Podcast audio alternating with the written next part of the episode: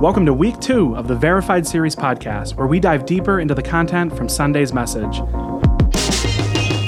This week, we have Aaron Hickson, our Henrietta campus pastor, joining us. Thanks for being here, Aaron. Let's do it. My name is Josh, and this is the Verified Series podcast. So, Aaron, before we jump in, let's talk about you for a second a little less than three months ago, you had your second child, Lincoln. Well, you didn't have it. Lauren had That's your second good child, clarification. Lincoln. Good Um, clarification. With a few months behind you now, what's the difference between being a father of one child and a father of two children? Father of two children. Okay. Um, honestly, I would say that the biggest difference is that there's a lot more diapers. That's definitely a thing. And there's also a lot of us, Lauren and I, repeatedly just asking each other, why did we think one kid was hard? Because like at the moment Lincoln just like sits around and sleeps all the time and we're like, I feel like this used to stress us out so badly. And now two of them is hard and one seems like it should have been easy. But oh well. Here we go. We always joke that one was actually the hardest transition. Going from no kids to some kids is a lot, and then from there it's just figuring out the the best strategy for coverage on the field. Exactly. We, we're, we're man to man right now, so we're figuring it out. So, Aaron, in your message on 1 John chapter 2, you really focused in on verses 3 to 5 and 15 to 17. And as you unpack the text, and as even I read it, I noticed a couple things that I hope you can dig into a little bit for me. Sounds good. The first that struck me was the fact that the passage mentions the world six times. And it's really harsh about the world. Um, don't love the world or anything in it. If you love the world, the love for the Father isn't in you.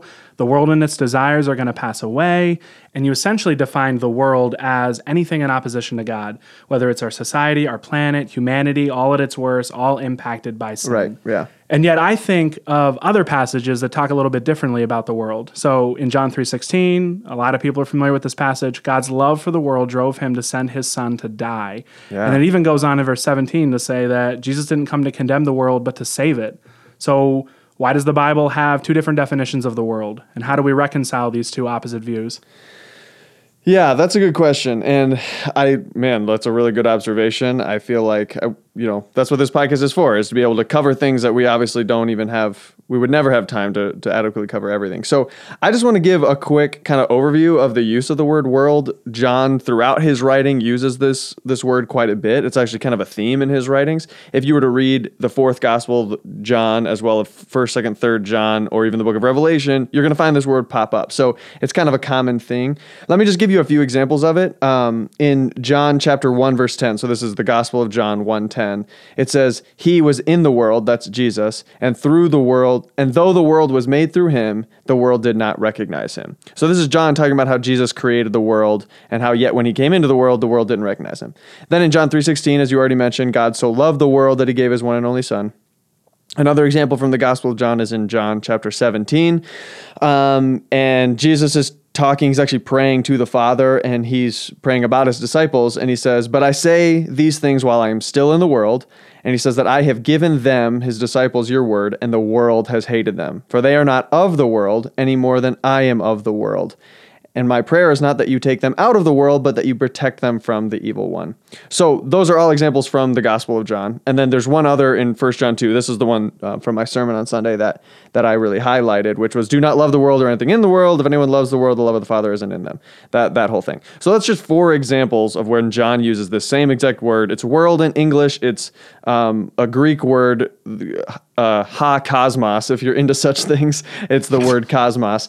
Um, and by the way, just as a side note, I came up with these references, and there's lots of others of his use of this word. I just went onto a website that's free called Blue Letter Bible, and I literally took 30 seconds to search this word in just John's writings in the New Testament, and all of these results came up. So this link is super easy to access, and anybody could do this search on their own. This is not like an advanced level search for anyone to do. And that's an incredible tool. We'll include that link in the show notes for our listeners to be able to, to click and use that as well. Perfect. Yeah, that's helpful. Um, but basically, the word just means um, an orderly arrangement of something, something that has been set in order. That's what cosmos really means. That's where we get, um, you know, this idea of a cosmopolitan area, like an orderly city, or even like a reference to the the. Sometimes we even say the cosmos. People will say the cosmos, meaning the universe, that kind of a thing. So um, it just means the sum of everything that's ever been made, the created order. And don't don't think planet because remember this is the first century. Nobody in the first century even knew that we were living on something called a planet. They wouldn't have known that kind of a thing. But just everything that you can see or experience or hear with your senses, that's what cosmos kind of means in, in and of itself. Um, but it, it can mean more than that. It can mean specifically people. It can also mean culture or society. It has a lot of different meanings just kind of on its face. Um, but the situation or the context in which it's used determines wh- what do we precisely mean when we use that word, or what did this author mean in this context in the Bible. Um, in fact, I just again I did a quick Google search, and this is the kind of thing that I just love that anybody could do. I found with a, a trusted resource on Google, um, and I I searched the use of the term cosmos in Johannine literature, which is a very seminary phrase. That's, that's obvious to me. Yeah. but anyway, you might find these articles helpful. I got a couple of them that I think again, if we can, you know, make these available in the show notes or whatever. If you really want to go into John's use of these terms, I've got, you know, a couple articles that might be helpful to you that go way more in depth with people that are ridiculously smart and, and much more knowledgeable than I am. So yeah, anyway, there's there's some articles that could be helpful just so that you don't think I'm making this stuff up. But in general, the the range of meanings um, that any word has is always determined by the context in which it's used. That's and it's really not even that unusual. That's true of any word. We we always want in the Bible context to determine what this word means in any given case. So um, what we're looking for in this case with the word world in the in the Gospel of John or in First John, it's not what does this word mean to me in 2019.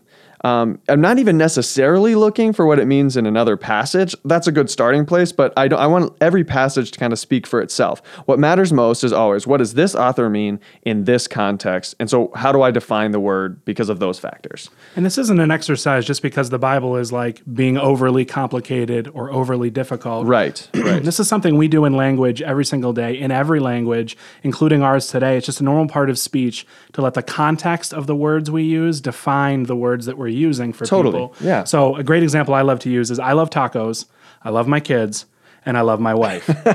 and we Good. know I'm that good. That's so true of you. my love for all three of those is distinct and unique for each of those three based on context. In fact, I really hope you don't assume that I love tacos the way that I love my wife, or things get really awkward really fast. But this is a natural Oh my way of talking. The context defines the words we use. Yes, that's so true. And I know that Heather very much appreciates that you don't love her like you love tacos. Um, but let's just go over the, some of those examples that I gave from earlier. Let's let's pick those verses that I went through and let's just talk about what does he mean by world in each of those contexts. So first, in John 1:10, what does he define the world as? This is the verse that says he was in the world and though the world was made through him, the world did not recognize him. Well, I would say it seems to have multiple meanings. If you want to, you know, maybe if you're driving or whatever, don't pull up your Bible. But if you're if you're listening, maybe you can do that. Pull up a Bible and look at John 1:10 to kind of follow along. You'll see he he means multiple things actually by this word. He said that Jesus was in the world and the world was made through him. Well, both of those are examples of like kind of the universe or the planet or the physical thing that we're living on. Jesus was in the world and he had also had made this thing we call the world. But then he also says that the world did not recognize him. So that's not talking about the plants and the sky and the water anymore. He's talking about the people or the worldview or the system. They those people didn't recognize Jesus for what he was. So it's almost like John's got a little bit of wordplay going on in this verse. How about John 3:16? What does he define the world as? That says for God so loved the world that he gave his one and only son. Well, the verse goes on and says that whoever believes in him shall not perish. So God loves the world and then anyone who believes. So the world in this case apparently is defined as people, right? Because these those are the things that can believe. Plants aren't believing in Jesus. So we're talking about people there. Um, how about John 17? This is Jesus' prayer um, when he's praying for his disciples. He says, he's multiple times says that he's in the world, that his disciples are in the world. That literally means they're on the planet. And we talked about this specifically on Sunday. Um, but he says that they are not of the world any more than he was of the world. And this of the world idea is more about um, they are physically on the planet, but they are not they're not obsessed with what the world is obsessed with. They're not uh, taken or smitten with what our world is taken or smitten with. So even there, again, there's multiple meanings. He's doing a little bit of wordplay, um, a little bit of world play, if you will. That's a really bad pun. You are a dad. Yes, correct. My dad jokes are on point. But um, so anyway, the, the multiple meanings in each of these passages. So if we finally get around to 1 John chapter 2, our passage from this week, what could he mean by 1 John 2? He I think what we need to do is just let this passage, this context define what it means. He says, "Do not love the world or anything in the world, for everything that comes from the world, Okay, so we're about to get a definition from him. What does he define as everything that comes from the world? He says it's the lust of the flesh, the lust of the eyes, and the pride of life.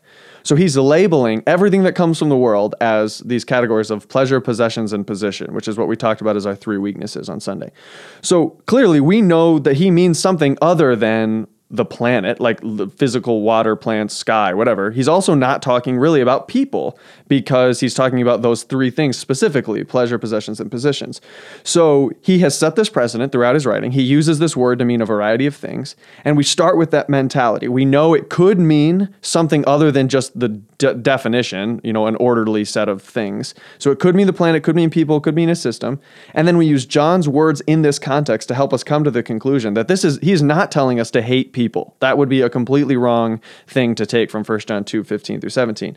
He's saying we have to hate the system that our world operates by, namely being obsessed with pleasure, possessions, and position. If we are obsessed with those things, then we're in love with the world, and we can't say that we love God if we love the things that are ultimately opposed to God. Um, we need to be people who are about loving what lasts, not being obsessed with this stuff that's just about here and now. That's not about eternity. That's not about pleasing God. Super helpful to hear you unpack it that way, Aaron. That's very um, intuitive now that we look at it from the outside like that. Another line that's problematic for me is this one The world and its desires will pass away, but whoever does the will of God lives forever. I'm not going to lie, I'm very interested in living forever. Who isn't? what is this will of God thing? I think that can be a very overwhelming or mysterious phrase. How do I figure out what that is? Where do I find out uh, the will of God as it talks about in this passage? Yeah, and so that's again that's First John two seventeen. That was the verses we focused in on, but we really didn't spend a lot of time on this idea on Sunday. So, um, thanks for bringing this up. And this is a really it's a really good question. And my answer to it would honestly be very similar to my answer to the last question, and that's we're gonna let context win. We're gonna let John speak for himself or what he means by the will of God. So, a couple ways we could do that. We could search you know, the will of God in John's writings or something we could go really big picture. Or in this case, I think probably what's best is just to say what has what has John already defined kind of in this section as a whole or maybe in this letter that seems to define what God wants. What what is God's will? Well, remember the start of this chapter in 1 John 2. He said that if we want to know that we belong to Jesus, then we need to live as Jesus lived and and he says right after that that this is not a new command. This is an old command. Remember we said that this ain't new. This is this is an old thing that they've been following this command of following after jesus since jesus was here. And um, so so what is it? What was the old command that they had always been living by that everybody knew if you're going to follow jesus you got to do this thing that jesus wants you to do? Well later in this same letter first john um, in this case in chapter 3 verse 11 it explicitly says what Jesus' command had always been, that they had always been living by, which was that they needed to love one another. So, in other words, John himself defines you need to live as Jesus lived, we need to do the will of God. And then in the next chapter, he specifically says what that is, which is to love one another. So the will of God, I think in this case, is just doing what the rest of the letter says it's loving others, it's obeying Jesus, it's don't get caught up in the world system, um, all the things that we're going to be hearing about through the rest of this verified series. Context shows us what John means by doing the will of God. Um, and I think just in general, this is a great principle to keep in mind. When you're looking for context, you want to start with the details, like what's true in this sentence, in this grammar here in the paragraph and the chapter as a whole. Um, I mentioned in the sermon why I love a good outline because it helps me make sure I know where I am in the flow of thought, whether it's in this book or this letter or even in this specific sentence or the paragraph. So an outline can help you do that, which any good study Bible or even a quick Google search can produce for you. Um, so you start in the details and then you zoom out. Like, how does this author use this word in other contexts? Or how does this author talk about this same issue somewhere else? Or does a different author talk about this same word or this issue somewhere? Um, you need to be careful. At some level, we don't want to assume just because I found a word in one verse doesn't mean it means the same thing in another verse. We always want to let that author speak for themselves in that specific context. But that can be a helpful thing, is what do other authors say? And then we want to zoom out all the way. Like, what else does the Bible have to say that is super clear? That once I know that, it can help me put this thought into the context of the Bible as a whole. That's just, you know, anytime you've got a tough question about the Bible, that's just a good idea. Start with details and then zoom out to things that you know to be true about the Bible as a whole and kind of work your way back in.